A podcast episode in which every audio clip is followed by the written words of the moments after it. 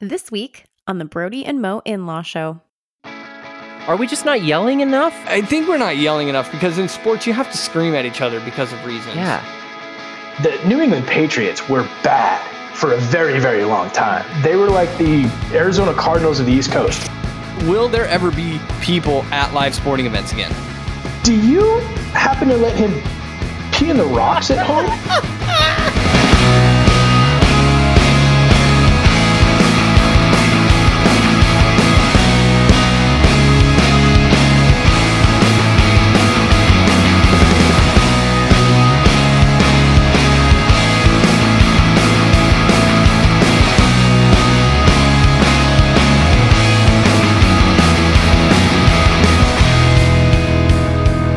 Welcome to the Brody and Mo In Law Show, where we commiserate about Arizona sports, collaborate on being dads to daughters, and conversate on the pressing matters of today. Brody, uh, since there's no news happening in America or across the globe right now, which is pretty sweet, just like a real normal, run of the mill week. Nothing Yeah, really Twitter's going on. been Twitter's been pretty boring. dead. Uh, nothing, Nothing. really happening at all. I I want to talk to you. I want to announce something that I f- I feel a little bit of hesitation because I'm not sure that you're gonna be okay with it. Um, are you breaking up with me? I am. I I might have I might have broken up with beer for a little bit. Oh, really? So I found Okay. myself an, a new vice here, and I'm I'm scared to even show it to you. It's a it's a hard seltzer. oh, you're going hard seltzer. Have you I don't know this if I can do product, that. I I don't know if I can. I don't like seltzer water. See, So you've got to think I could start do- there. When Emily was pregnant, uh, she used to drink a lot of so, like, she drank a lot of hard seltzer when she, was pregnant. She drank a ton Um, of hard seltzer when she was pregnant, and we just kept going with it. It worked oh, so well. okay. Oh, wow. No, she, she used to drink a ton of soda, uh, but when she Oh. got pregnant, obviously she couldn't keep going with that. So Mhm. we tried to find things to substitute for soda, and the thing that ended up sticking was uh, bubbly water. Oh, yeah. And so I've still been a big fan of bubbly water ever since. But then they've come out with this new uh, hard seltzer, which, like, if something's good, what do you do to improve it? You add bacon or you add alcohol? That's the two things you you have to. It never makes things worse. Let's just put it that way. no. So I, I really feel like uh, I've arrived. You know, I've I've gotten to a new plane with this. that's the that's the threshold is of of arriving. Well, Mo, how do you describe if you've made it as a podcast? How do you If you've describe when you've made it? Well, how do you know when you've arrived? What how, what is your definition of we've made it as a podcast? We've made it. I mean, we have 12 subscribers. I feel like that's pretty good. Double digits is higher than most people can count in my family. So, you know, one out of the 3 in my family can't count to 10. So, you know, that's got to be something. But I view make it as a podcast is when you get your first celebrity guest appearance, which we have today.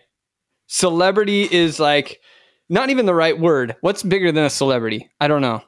Phil is bigger than a celebrity. We have a sports fan, we have a father, we have a person who is up to date on the issues of the day. Phil Bashaw is with us.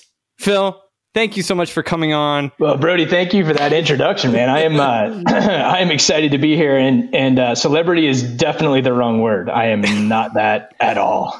Mythical creature. I don't, all of the above.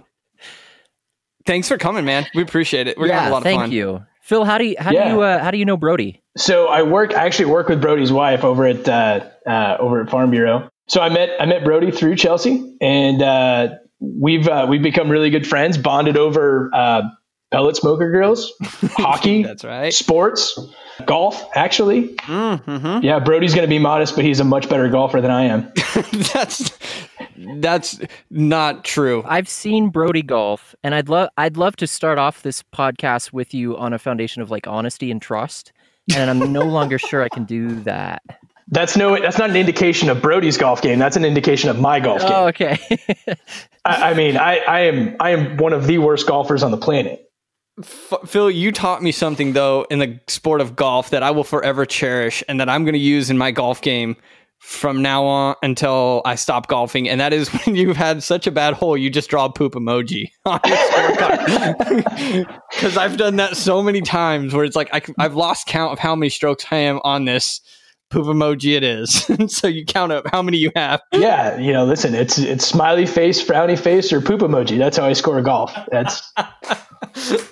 I thought you were going to say the arm wedge because that's one of my favorites too. You know. Oh, the arm wedge. Yeah, the, the good old arm wedge. You know, you get it. Explain the arm wedge. Well, you know, you get it. You get it into a you know uh, somewhat unplayable situation, and you you know you just you just grab it and you give it a quick toss back into the fairway. You know.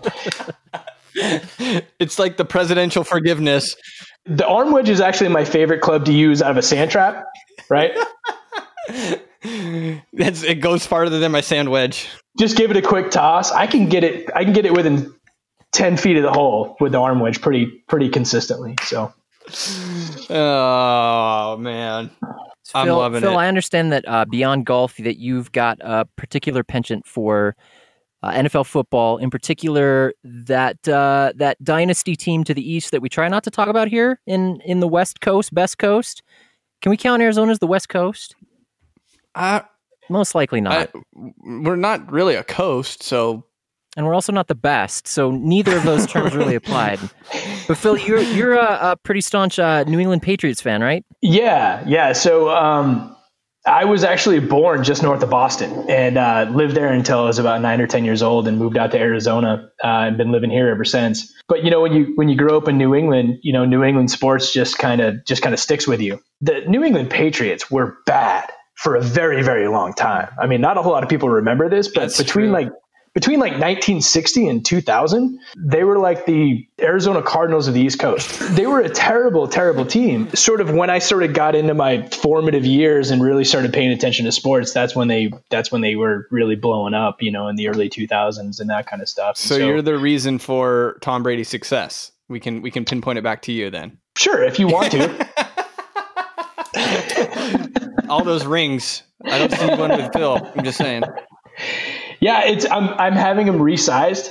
Oh, okay. All Yeah, right, good. yeah, you It's a good point though. Like you're not a fair weather fan. Like you have a reason for being a fan of you know the Patriots. You didn't just become a fan when they were good, which I think Yeah, you know, do. You know. one of the things that I that I uh, I think makes being a fan so much fun is that you get to you get to be a fan with other like-minded people, right? And so when I was growing up, my family were all New England Patriots fans. They're all Red Sox fans, you know, Bruins fans. And hmm. so you sort of grow up wanting to emulate your uncles and you, and and other family members. And then when you get a little bit older, you can you can talk sports with them. You can talk about you know what's going on with your team what's happening this year you know yeah, how are they going to do in the playoffs or you know what's coming up this week you get to text back and forth with them on game day and that kind of stuff you know it's the it's the camaraderie of being a fan and so you know i think i think that influences a lot of uh, a lot of a lot of you know at least at least why i enjoy watching the patriots so much is because I've you know i have family members that are into it with me and that kind of stuff so That makes that makes sense, and that like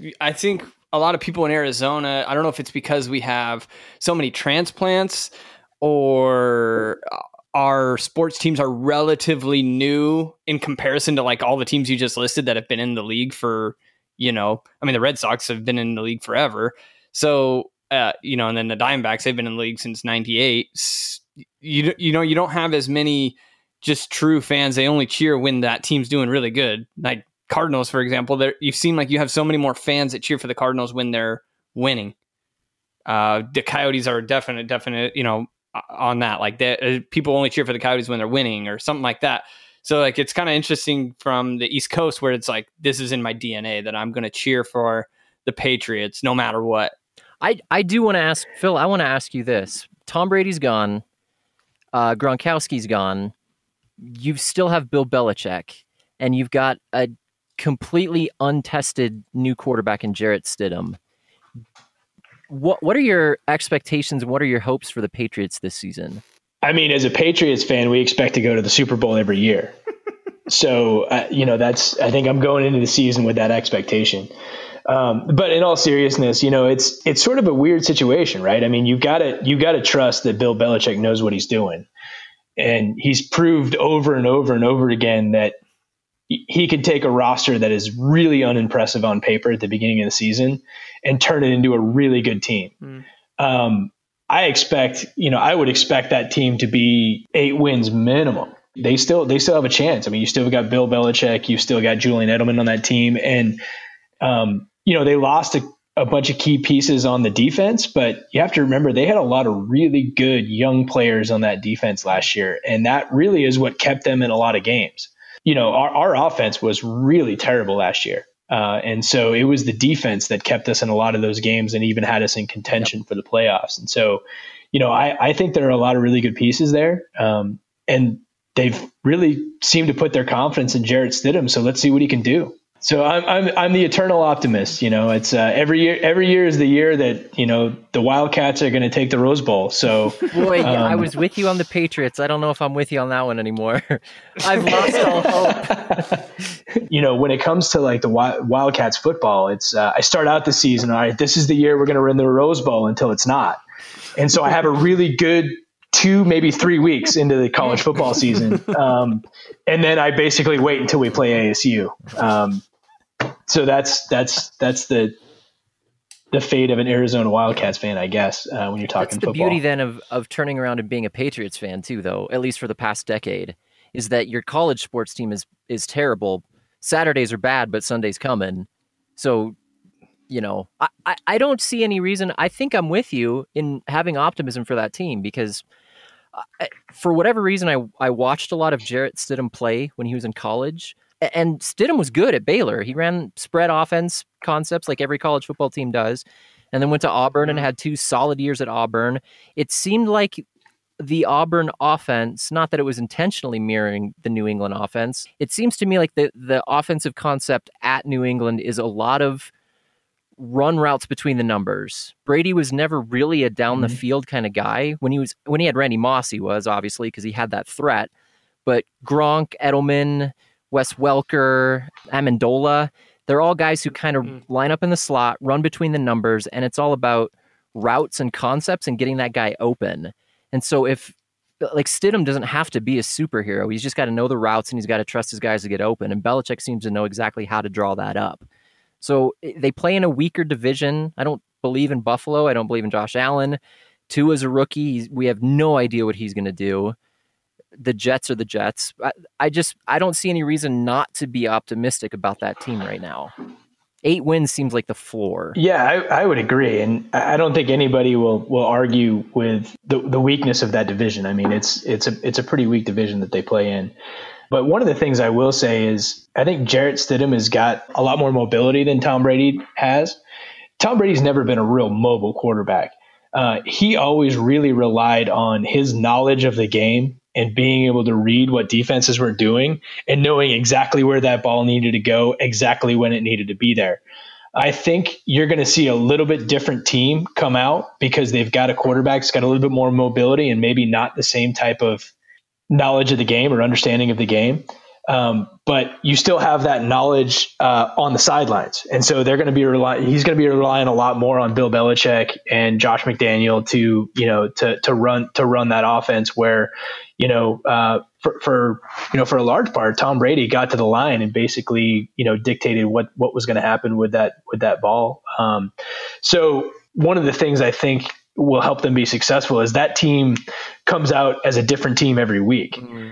I mean, you know, they go from a from a you know from a passing team to a power running team the next week. You know, um, and they'll go uh, from one week to the next. That's why they're so frustrating to have any Patriots players in your fantasy football league, right? Because you never know who's getting the call one week to the next. Yeah. You know, I think they're they're still going to keep up with that trend. They're still going to play each team every week. Um, and, you know, I think we're going to see a little bit different team. Um, but yeah, I think you're right. I think eight wins for that team is the floor, you know, based upon where they play in their schedule uh, this next year. And we'll see what we'll see what Stidham's got. I mean, we'll see what he can do.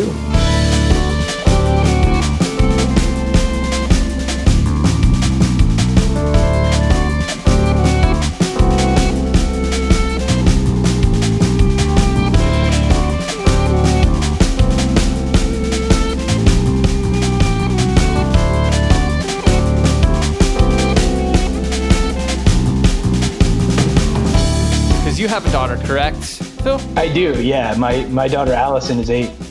She's eight years old.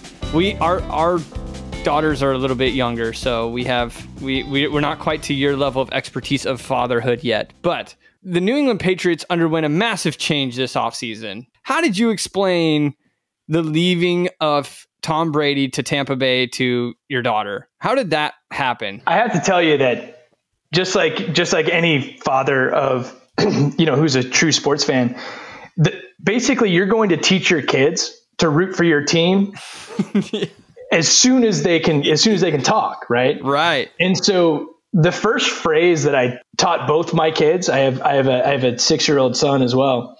The, the first thing I taught them to say when I prompted them was that Tom Brady was their favorite football player.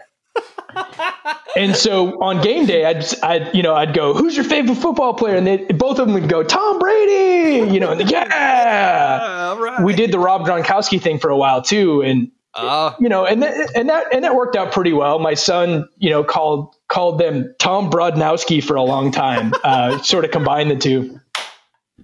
But as you can imagine, like game day in our house was all about the New England Patriots, right? Right. And so my kids have grown up, and for their entire lives, Tom Brady has been their favorite football player, yeah. or at least that's what they tell Daddy, and I'm fine with it.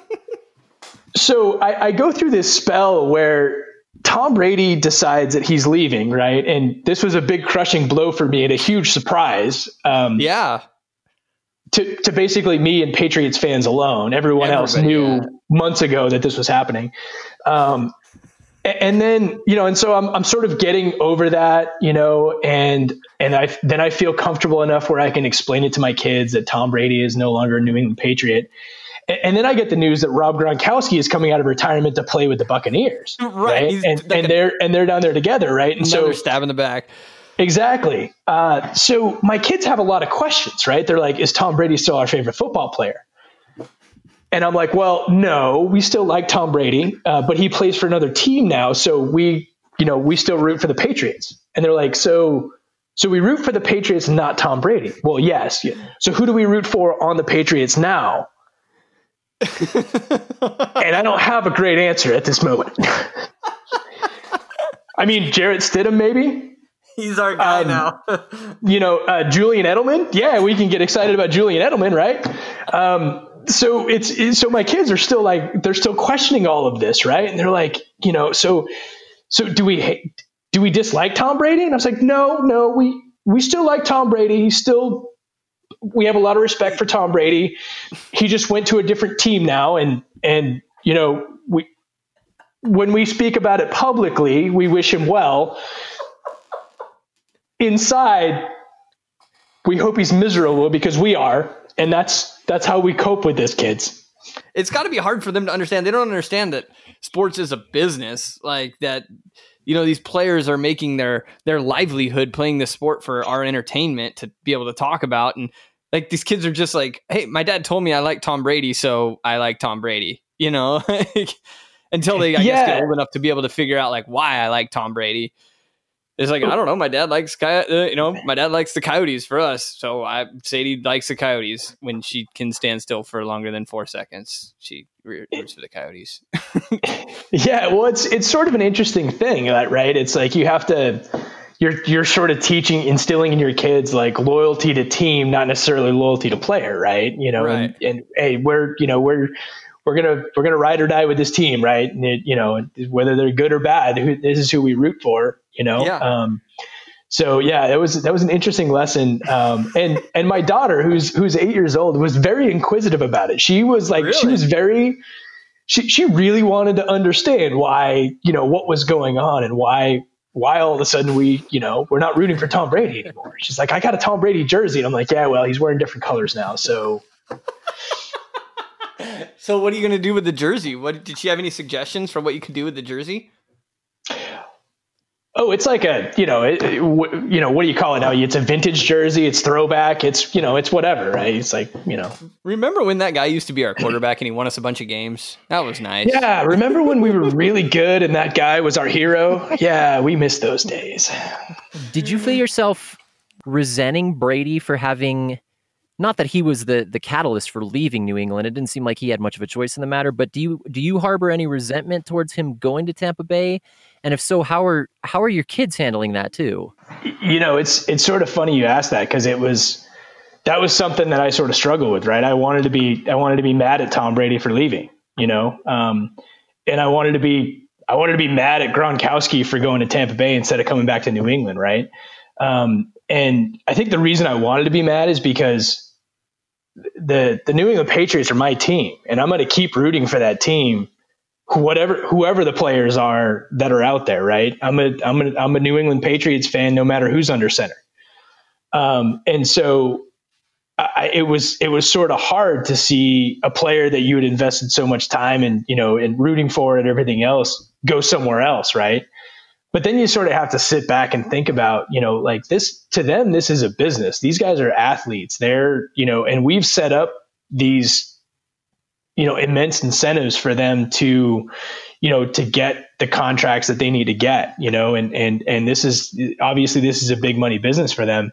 And so you can't really you can't really be mad at them for you know doing what's doing what's best for them and responding to the incentives that they have. I mean, as Arizona fans, you know, could you be mad at Larry Fitzgerald for going somewhere else?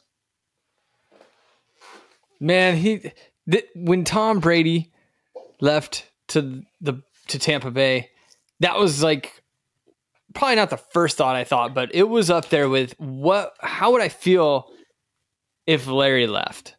And I think a lot of Arizona fans had to have thought that.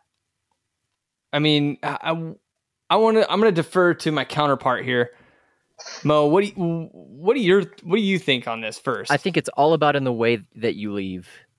The prime example of this is LeBron leaving Cleveland. Mm. It, did the first yeah, time? The first time, and that's that's a good point too. Is he's done it twice. First time he was hated, he became public enemy number one. Second time he left, it seemed like Cleveland said, "Okay, you came back, you've stuck with us for a while, you brought us a championship you're our hometown kid. Go do whatever you need to do. Brady's kind of in the hmm. same scenario. He's been in New England for 600 years, brought him 332 championships. Like, it, there's not going to be, I don't think, that level of resentment to watch him go, regardless of whose choice it was. Same with Larry Fitzgerald. I wouldn't be mad if he left. If he leaves in his prime, if he leaves five years into his contract and he goes somewhere else and wins a bunch of championships with another team, I don't know how I feel about that. He leaves right now, you feel okay about it because he's given everything he's had to this franchise for forever. And and you want to see the guy succeed because you're invested in him and, and you've wanted to see him do something good. And if he can't do it here, let him go somewhere else. But you don't know that about a player if they leave early. So would I be mad at Larry Fitzgerald now? No, definitely not. Would I have been mad had he left six years ago? Would I be mad if it wasn't his choice and he made a huge production out of it? Maybe. So I I agree and yet disagree all in the same in the same breath with you because as an Arizona sports fan, I think the world of Larry Fitzgerald as a person, as a player. He's a future Hall of Famer. I don't think there's anybody that would dispute that. Great person and has done so much for the Valley, maybe more than any other sports person ever who's ever done. And I want nothing more than to see him win a championship. I want him to win one in Arizona above all, but I want him to win a Super Bowl. That's the only thing that's I, the only check mark on his box that he has not checked, I think. Uh, it, well, I mean, he's not. He can overpass Jerry Rice in a few in a few records, but other than that, really, winning the big one is the is the key marquee for him. I think I would be a little upset if he if he left this year because the Cardinals haven't been this good and had a chance to win this year than they've had in a long time. I think if he would have left three years ago, I probably am not that mad because that team, well, let's go two years ago, was bad, really bad. And so if he would have been like, dude, I got to go to New England and I'm going to go win a championship or I'm going to go here and try and play for the playoffs, I probably would have been like, dude, no. But also, yes, all in the same breath. This year's Cardinals team has actually got some weapons that they can actually have a chance at going to the next level. Um, are they a Super Bowl team? I don't know, but they actually have a chance, a chance this year, and it seems like it's been forever since they've even had a chance. Um, so I would be a little disappointed if he left this year. Um, if he went to Kansas City or um, oh, who who? Well, I mean, Kansas City or Green Bay, man. I want to see him with Aaron Green Bay Rodgers. or or if he went to even Tampa now, like if he went to one of those teams, I would be like, uh, okay, you're trying to win a championship. You don't have too many more years left in them legs. Okay, I can I can get on board with that, but he's he, I don't think he's had a team like this in a while. With Hopkins and obviously Kyler Murray, who's even in the NB, MVP chan uh, talks now.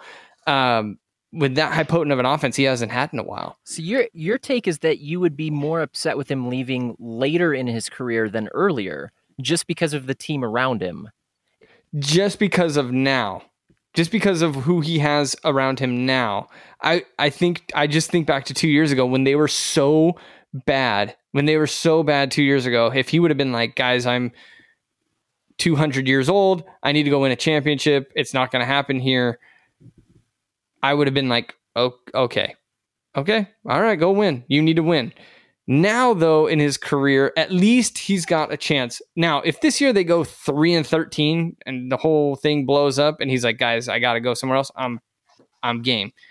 Um, I don't think it's the age thing; it's just the weapons that he has around him puts him in a better chance now than before. How about we spin it this way then? Because I I get where you're going. I think Br- bring it to a different sport and keep going along those lines of it. It matters more about not only the team around him, but his chances of taking that team to the next level.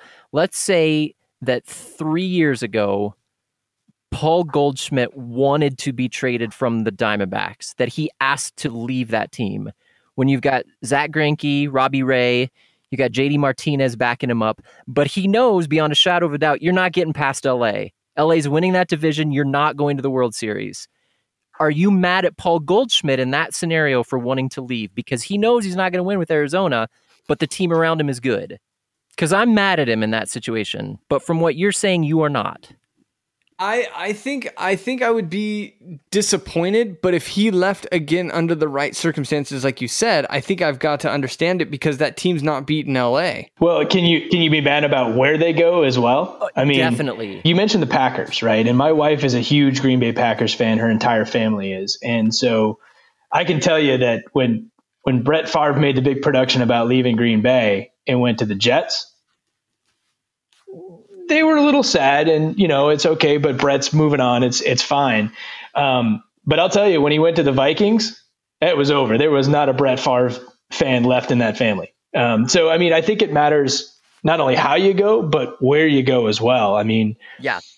you know, Yeah. uh, if Brady had gone to a division rival, I'd have a whole different feeling about this. So the answer is, if I'm hearing this correctly, is it's complicated. Yeah, that's So- complicated. I don't know how it would feel. I don't you know. know, I have feel. a problem with that because I do listen to other sports radio podcasts and and talk shows. Uh, Stephen A. Smith has never had a nuanced answer for anything. Will Cain has Oh, never geez. had a complicated answer. It is sports are black and white. If sports radio has taught me anything, there is a right answer and there is a wrong answer. And guys, we're not there. What's wrong with us? We're doing it wrong. Are we just not yelling enough? I think we're not yelling enough because in sports you have to scream at each other because of reasons. Yeah. If you guys want me to scream at you, I'm going to have to go outside because my kids are sleeping. Yeah, I know.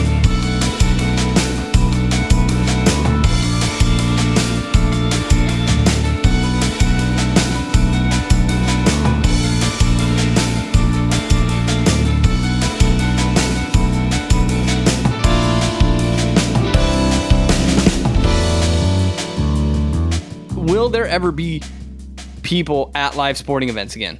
If so, what would that look like? I, th- I think the answer has to be yes because of money. I think eventually they're going to run out of patience with it because they're going to lose too much revenue over not having people there. But I, I think it's going to take a while, probably longer than people want to admit. Like it might be, it might be two years before we see crowds back in stands again. Hmm. Like pack stadiums. Yeah, or even my. I think people are going to be reticent to go anywhere where there's a crowd. Still, you're going to get some people who yeah, don't like care. that's but the other thing. Is it is it from the from the leagues or is it from the just people's mindset that I, you know, I don't want to go. I don't know. How, how do you guys think that's going to change? That's going to change the dynamics of the of of whatever sporting event going forward over the next, like, say it's the next year, even two years. I mean, do you put an asterisk around this? I mean, or on uh, on these seasons? I mean, do you, what happens to home field advantage? What happens, you know, to you know crowd noise and the impact that that makes and those types of things? I mean, do you do you see that having a big impact on you know on sporting events or big games or? I think 100% it does, de- depending on the sport. I think in football, if football comes back in the fall and they don't have fans in the stands or limited fans in the stands, it could definitely affect the game. Um, I think football is going to be fine in terms of revenue. Uh, they, they're obviously going to see a dip, but they have such a good TV deal. They have such a good streaming deal. They have so many deals in place to where I think they can still recover financially from not having people in the stands. But it's like you said, you think about the big sporting arenas in the NFL. Uh, that that noise is a factor. Kansas City, Seattle, Cardinal Stadium. These are stadiums that that get really loud for the opposing team. That really is difficult on the opposing team. College football is the same way. When you go to the big house in Michigan or um, Ohio State or some of these other schools, that just the the crowd. When we talk about rivalries, like the crowd gets into it, that that affects the the stadium. Um, and so I think it's going to change the the dynamic of it. But you you talked about like there's a uh, like NAS, NASCAR, for example. they interviewed a few NASCAR drivers and they can't even hear the stands anyways. They, you know, they when they're racing, they they can't even they don't they can't even hear that there's stands. I'm sure that winner's lane is a little bit different, but they the the fan interaction with that isn't as potent as college basketball for example, when they're they're literally almost on the court every single game. When you go to McKale or Duke or Kansas, like those big blue bloods, their their fans are there. You can feel the energy. I think it's going to really affect the way, uh, without having fans, is going to affect the sport. I like I like the question about do you put an asterisk around any team that wins a title in this in what will be a truncated season? Uh, I don't know that I do.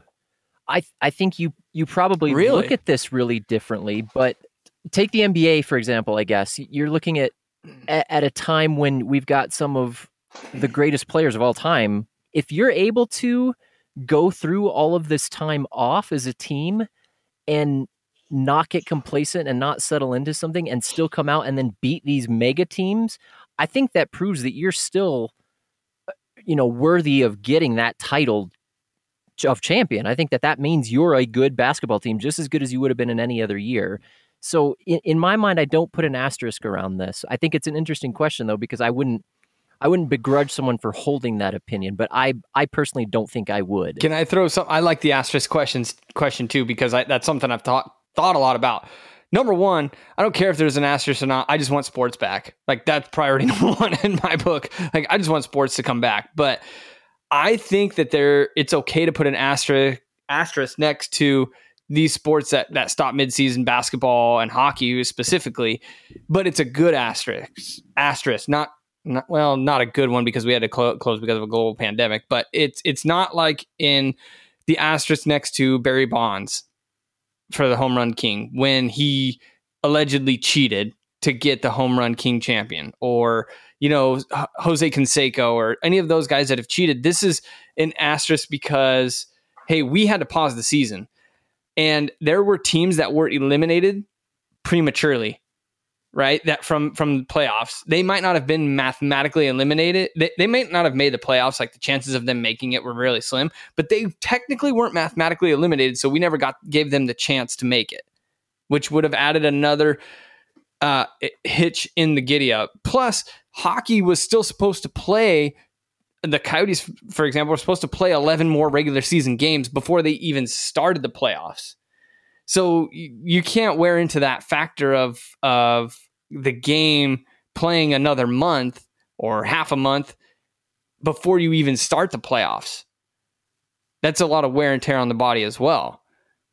Um, I think it's going to be t- tricky in both basketball and hockey because they've taken so much time off, like you said, to to try and start back up. The first few games are going to be a little rough. It's going to be like spring training all over again.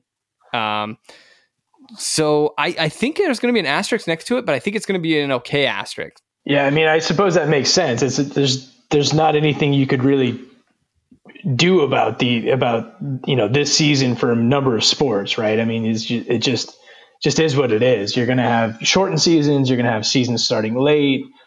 Um, you, you sort of have to feel for the athletes that are you know that are that are trying to mm-hmm. that are trying to play through this. You know what I mean? Because their you know longevity and their contracts are based on their on the statistics that they're able to put out, right? And you know if you have if you have a season like this, you know how does that factor in? and how are people going to be mm-hmm. looking at that moving forward and how is that going to impact these athletes you know and and whatever legacy they may be they may be trying to put down right now you know um, you know five years from now you know could they could you make the argument that they were the greatest that they were one of the greatest players of all time except mm-hmm. for they had that dead yep. season yep. right right yeah that's totally true i mean there's there's a lot of players that uh, you're talking about uh, let's talk about LeBron the LeBron James versus Michael Jordan argument if you will for for oh, lack of boy. season. We this might could... as well talk about politics and religion on the show. We're getting real divisive now.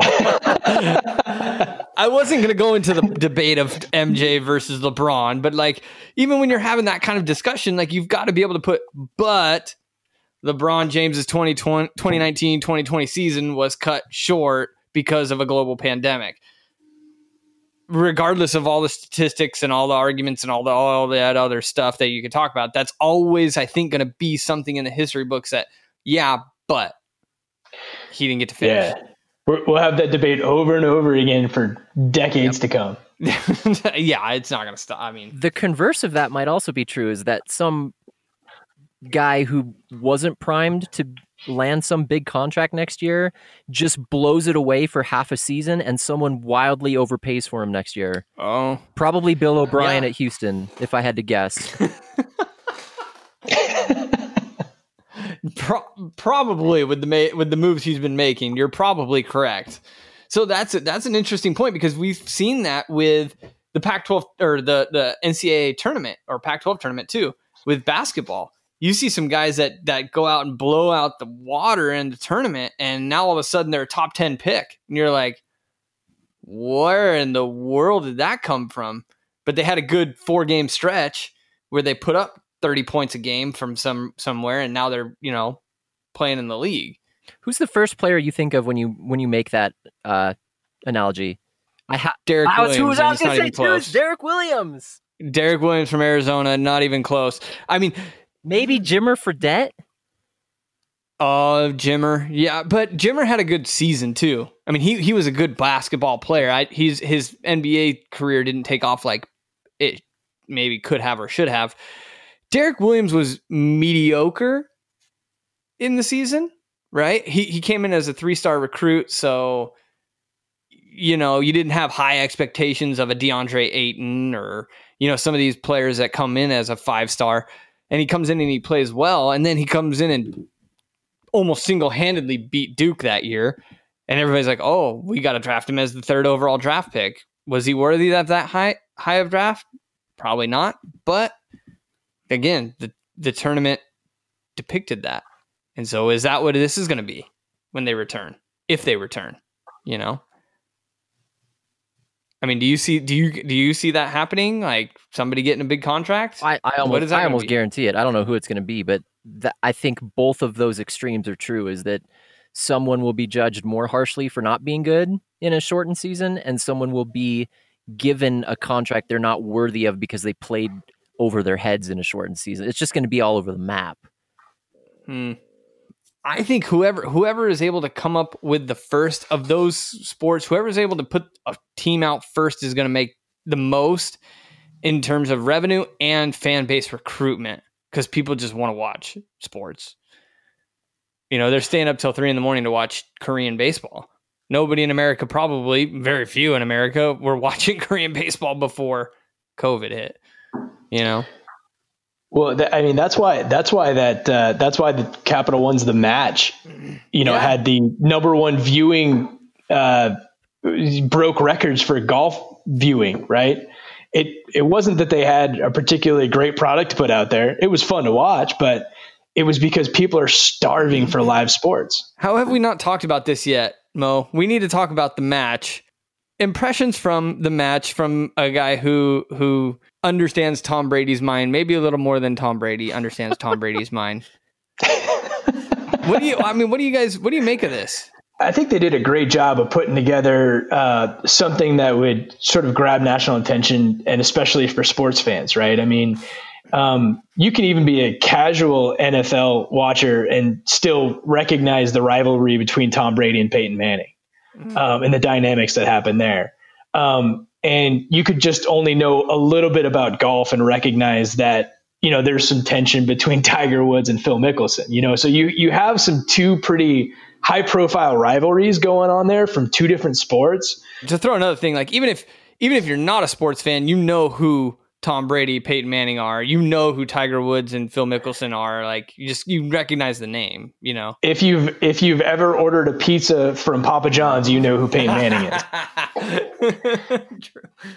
Uh, um, yeah, but I mean, so these are all these high profile names. I mean, who doesn't know who Tiger Woods is, right? And so to have that be the only thing in sports happening um, was was huge, and you know the fans flocked to it. And um, you know, one of the things I sort of liked about I liked about that match and then the uh, the drive the drive for relief match they had the week or two before was that it sort of wasn't overproduced, right? And you got to see every yes. shot, and you got to see some of the best players in the world, you know, hit some bad shots and miss some putts and you know and and hit bunkers and just have fun and you know and just it was a really fun sporting event to watch it wasn't you know it wasn't high stakes it wasn't high profile but it was it was sort of fun to watch um, it was also sort of fun to watch Brady being the worst player on the field at that time you know going back to the whole you know teaching your kids who to root for and that kind of stuff so my kids sort of recognized that there was you know that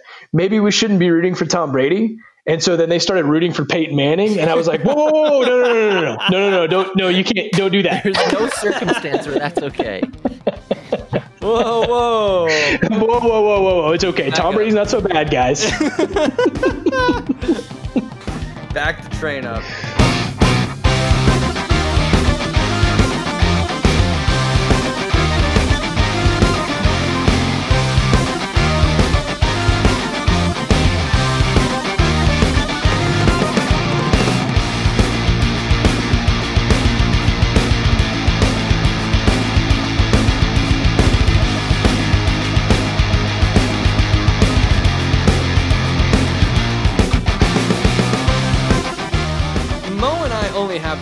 Phil, and you've got a daughter and a son. So mm-hmm. how is it different? Is it different? It's it's it's different. I mean, it's different, and I don't know if it's a I don't know if it's a boy girl thing, it's a daughter son thing, or if it's just the difference of personalities between kids. You know what I mean? Yeah. Um, so my my daughter is very studious. She's a very you know she's very about organized, about following the rules, um, and you know, um, very into school and that type of stuff. My son hasn't found a rule yet that uh, applies to him unless he wants it to. Um, my daughter is very reserved, whereas my son is like the extrovert's extrovert. right. he has never met he has never met a person who's not his friend. Right. He he just he will talk to anybody anytime, and he's very um theatrical, right? I mean, he's very, uh-huh. you know, um, and, and so sometimes it's like living with a young Jim Carrey in my house. Uh-oh. You know, with the oh, noises no. he makes and the facial expressions and the crazy stuff that he does, you know. Um, and so yeah, I mean it's it's a whole different world and you know, it's it's funny. I mean, you guys talk about how you approach your daughters in certain situations and that kind of stuff and I have to approach my daughter and deal with situations much differently than I approach my son about stuff. You know, it's just it's just the way their personalities are and what connects with them and that kind of yeah. stuff. But um, but I can tell you, you get into some really different stories with the kids too. Like you guys aren't here, you guys aren't there yet. You're getting there. Right. You're yeah. not there at the whole potty training stage no. yet. Oh no. But there are some stories about potty training, and I'm not going to tell the ones about my daughter, but I will tell one about my son. Oh no. So, so, so, you know, when you're when you're when you're potty training, especially a little boy, like you have to, you, you know, it's it's like you have to when they have to go, they you just have to go. They have to take they take their pants off and they just go, right? And so the whole idea of potty training is sort of setting social boundaries, you know, and and um, and so we're potty training my son, and we realized that he would have accidents if we were in the backyard and we made him go into the house, right? And it, Oh, it didn't, it wasn't working. So we decided that, okay, we're going to help my son by just saying that, look, if you have to go potty, pee in the rocks, Oh, right? Just, okay. just go over, pee in the gravel, right? I mean, it's, it's fine. It's our backyard. Nobody else is here. It's, it's fine. But, you know, just Yeah. do that. I mean, you're a guy. you um, can pee outside. No big deal. Yeah, I mean, you know, and, and you know, we're, I'm kind of teaching him that, you know, to draw your name in the rocks, and you know, and to, you know, point at the spot on the wall, and you know, and anyway, Those are the So- important life lessons, really, when you think about it. right? That's you know, that's what a father teaches his son, right? And so, um, so I walk in to go pick him up from daycare one or preschool one day, and I knew I was in trouble, you know, because I don't I don't normally pick him up from preschool. My wife usually picked picked him up, but I went in uh, for whatever reason this day, and the teacher goes, "Oh, Mr. Bashaw, I'm glad you're here," and I'm like, "Oh no." you never want things to start out that way. And she says, Yeah, I need to talk to you about your son. And I was like, oh, okay. And she says, Do you happen to let him pee in the rocks at home? And I said, uh, well, uh, you, you know, yeah, we're, you know, we're potty training and we're working on it, you know what I mean? And, and that kind of stuff. And she said, yeah, I was curious about that because at playtime, uh, he was over in the he was over in the playground and um, he was peeing through the wrought iron fence that faces the parking lot that ha- they happen to share with a dental office and he was peeing in the rocks the way only a three year old does right he had his shirt up under his armpits and his pants down around his Such a ankles classic look. it was a classic look, yes. And uh, and when the teacher saw this, the, immediately the reaction is like, "Charlie, what are you doing?" And apparently he turned around, never missed a beat, and said, "Peeing in the rocks." so that was the day that we had to sit down and really like talk to our son about okay there are things you can do at home and there are things that you that you that you can't do in public you know what i mean it's just or, or there are things you can do at home that you can't do in public around other people. right. Oh man, I'm peeing in the rocks. I he was What's the doing what he was trained to do. Good on him. Good, Good on, on him. Charlie gets the thumbs up from the Brody Mo in-law show. I guarantee Like- somebody getting a root canal that day had a very interesting view. They're like, did I was that was I under when that, or did I see a kid peeing through wrought iron fences? I don't know what drugs are they using in this clinic? well, guys, we I think we've covered just about everything. Talked a lot about NFL football. Talked about uh, Tom Brady to the Patriots. Talked about golf. Talked about some daughters. Talked about some sons even on the show for a change of pace, which was great. That's Joel, true. thank you so much for being on the show. That was awesome of you. We appreciate it. Thanks for listening. Thanks for being a part of it. Since you're the guest host, we're going to put you on the spot. We're going to make you come up with the number for the week that Brody's going to auction to. What do you got? Well, thanks for having me, guys. And uh, I think in honor of uh, Tom Brady's run with the New England Patriots, let's count it down to 20. That's the number of seasons he played with us. There you go. All right, here we go. And da da da da five here, da da da da five, da da da da ten, ten, ten, da da da da now fifteen, and da da da da fifteen dollar here, da da da da fifteen, da da da da here, da da da da now twenty, and da da da da twenty dollar here, da da da da twenty five here, da da da da twenty, da da da da da da da twenty five, and I have here, da da da da twenty five. Sold it. Twenty seasons. Twenty seasons. Tom Brady with the Patriots. Everybody, thanks again for listening to the Brody and Mo In Law Show with guest host Phil. If you want to get in touch with us, you can email us at inlawshow at gmail.com or our Twitter handle is at inlawshow. Otherwise, we'll see you all next week. Bye, guys.